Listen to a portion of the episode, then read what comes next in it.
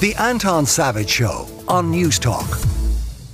Now, whether you loved it or hated it, the TV series Neighbours found its way into the hearts of many Irish viewers and gave a number of A-listers the start to their career. The landmark show came to an end this week after nearly 40 years on air. Our reporter Henry McKean has been speaking with Irish Australians and fans about its legacy.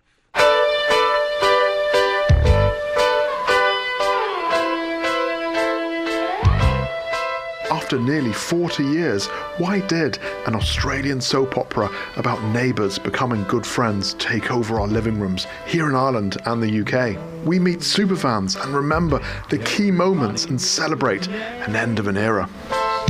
Just a friendly wave each morning. I hope there's nothing seriously wrong at the Clarks. I just saw Helen Daniels run in.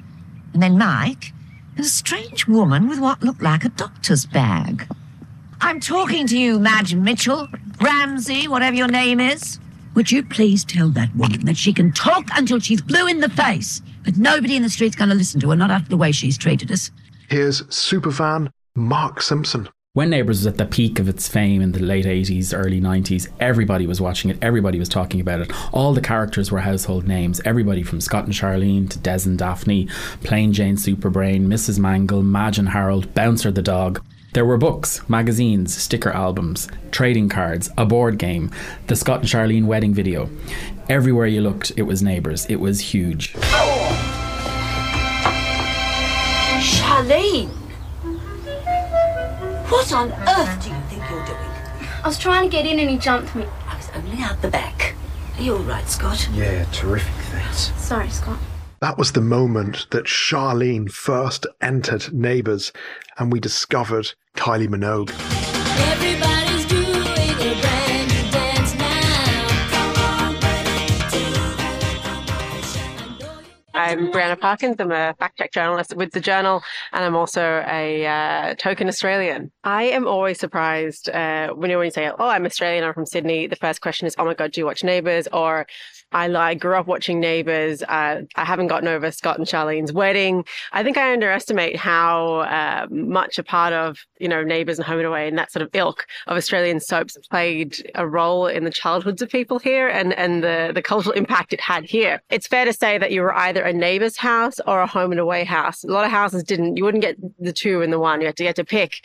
And uh, we were a neighbour's house, so I actually grew up watching that a lot more. I think even at the age of ten, I was like, you know what, Neighbours has much more solid storylines. They've got better character development. Home and Away always felt like a bit too flippant. It was a lot of bikinis. It was out in the sun. You know, Neighbours had a bit more grit. It was more dramatic. I love you.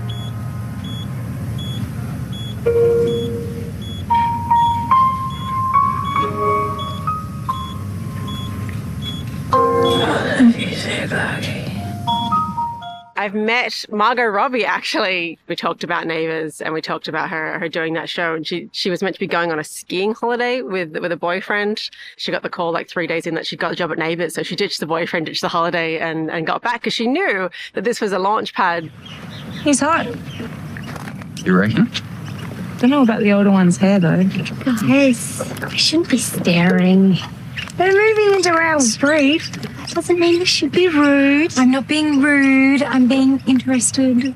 I have been um, watching Neighbours since 1988 when I was eight years of age. Um, I became a super fan there and then. It's hard for people to understand now the impact that show had at the time. It was such a massive program. If you think about Friends in the 90s or if you think about reality television in the noughties, Neighbours was very much that in the late 1980s, early 1990s. We had things like EastEnders and Glenroe over here, but this was a slice of Australian life in this sunny suburb of Erinsborough. It had the perfect blend of drama and comedy and all these memorable characters. They played cricket out in Ramsay Street. They solved all their problems by calling in next door for a cup of tea or a beer down at Lassiter's Hotel. I think that's why it really worked in the UK and in Ireland.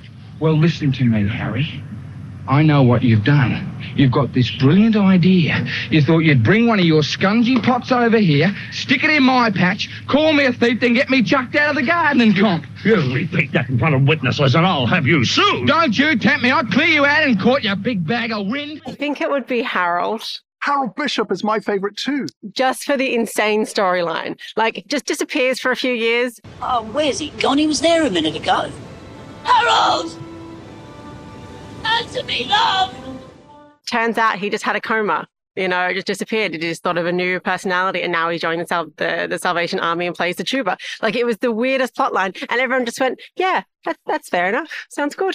Back in the 80s when it first started, it was huge. Like I remember Scott and Charlene got married. It was everywhere in the papers. I had the poster of Scott and Charlene. You had the poster?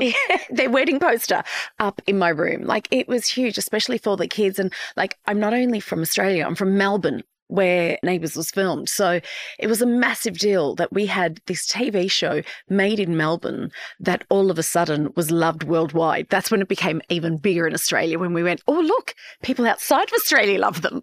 For us, what it was was we were watching a soap that you know we could recognize now i couldn't recognize myself in it because they were all at the time they were all just basically your stereotypical australians blonde hair blue eyes and you know there were no real ethnic families on the street So they weren't Greek Italian. no, no. And I remember when this one Italian family came in, there was a massive deal made about it. As it's gone on, it's become more and more diverse. But it has to be said, the reason why it's lasted so long isn't because of the Australian fan base. Like the Australians have only kicked back in in the last month or so because everyone likes a good finale, don't they? And all the stars are coming back. But the only reason why it lasted so long was because of its popularity overseas. Charlene Edna, will you have this man to be your wedded husband and live together in accordance with God's ordinance in the holy estate of matrimony? Will you love him, comfort him, honor and keep him in sickness and in health, and, forsaking all other, keep you only unto him for as long as you both shall live? I will.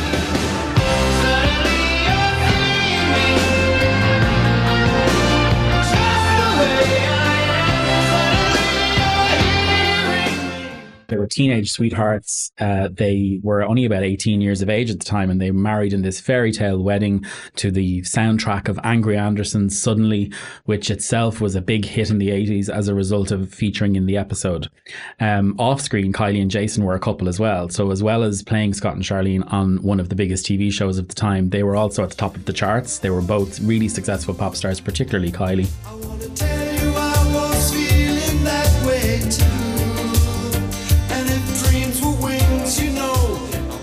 I remember being at the Neighbours quiz back in 2000. In St Kilda? Yes, in St Kilda in a pub, and I remember meeting Toadie or Toadfish, and also Dion as well, and and Harold Bishop, and I was so excited. You've met some of the stars. You've spent time with them, haven't you? Yeah, I got to go home a few years ago and I said, Oh, look, I'm Serena Blismo, this reporter from Ireland. I may have exaggerated a little.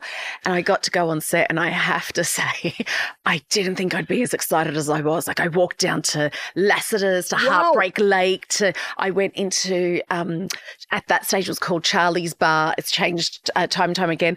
I sat on the Kennedy's couch and I have the blanket on me with the portrait of the Kennedy kids over the fireplace. Like it was amazing. And like in all the years that I'd lived there, I'd never been to Pin Oak Court in Nunawading, where, Forest Hill, I think it is, where it's filmed. So I went there yeah. as well. And that's a real estate. It's uh, a real street. where yeah. real people live. Yeah. Yeah, so I don't know what they're going to do now. Like, I'm sure there'll be tourists probably like the next two or three years, but then that's all going to die down. But um, yeah, it's been a bit sad that it's ending.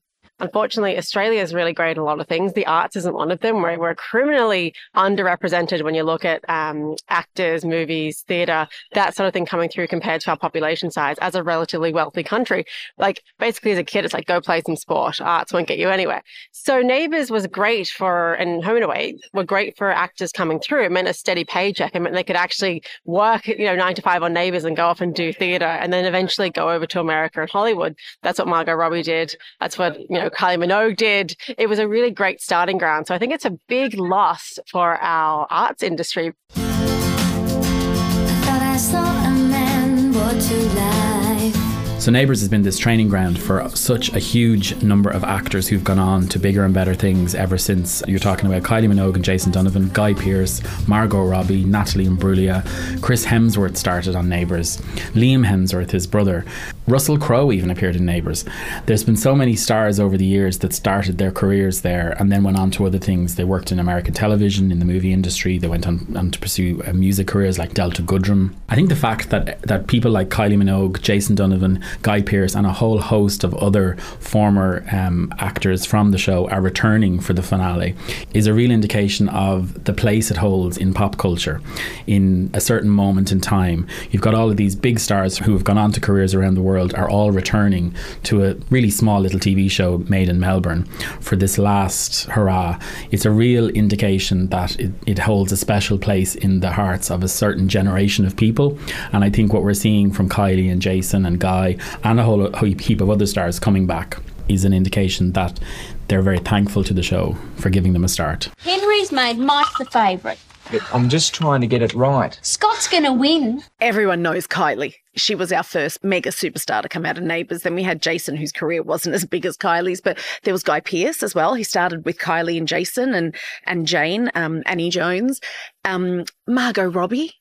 Huge on the- A-lister. huge A-lister. There were there were quite a few, and that's going to be the really sad thing because the Australian soaps is where our stars got their start. So they're not going to have that, I suppose, springboard now for their career. The news that the Neighbours was ending wasn't a huge surprise. It had been on the air for 37 years. That's unheard of in, in this day and age. We're in a streaming world, we're in a reality TV world.